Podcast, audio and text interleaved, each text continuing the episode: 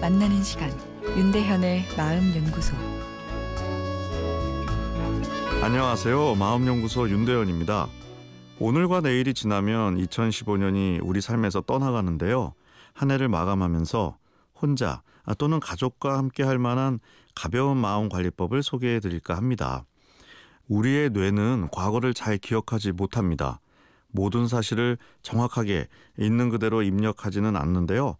real 다큐멘터리처럼 내 삶을 쫙 찍어서 기억해 놓는 것이 아니라 기억하고 싶은 것들만 기억하고 또 실제 기억에 여러 가지 착색을 해서 실제와는 다른 과거 기억을 뇌에 만들어 놓기도 합니다. 이것을 과거의 재구성이라고 하는데요. 과거의 기억이 중요한 것은 오늘과 미래의 행복에 영향을 미치기 때문입니다. 나이가 한 살 한살 쌓일수록 과거의 내 삶이 뿌듯하게 기억되어야 오늘이 행복할 수 있는 거죠. 내 인생에서 제일 좋았던 순간이 언제냐고 물으면 어떤 순간이 떠오르시나요? 초등학교 이전이 좋았다라고 이야기하는 분들이 꽤 있으신데요.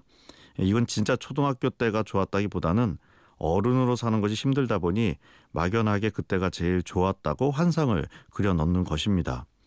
아, 그런데 실제로 내 인생이 제일 좋은 순간 초등학교 이전이라면 서글플 것 같은데요.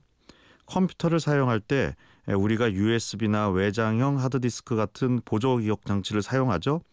우리 마음에도 보조 기억 장치가 필요합니다.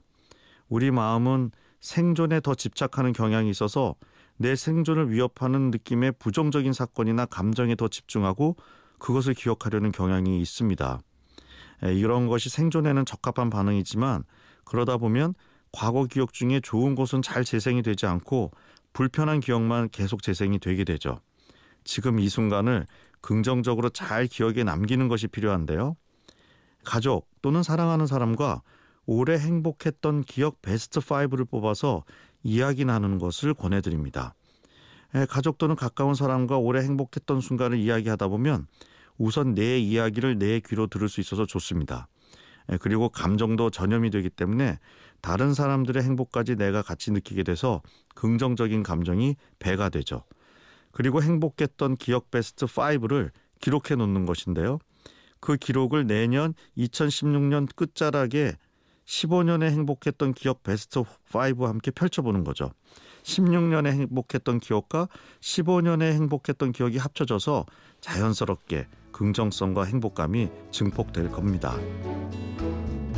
윤대현의 마음연구소 지금까지 정신건강의학과 전문의 윤대현 교수였습니다.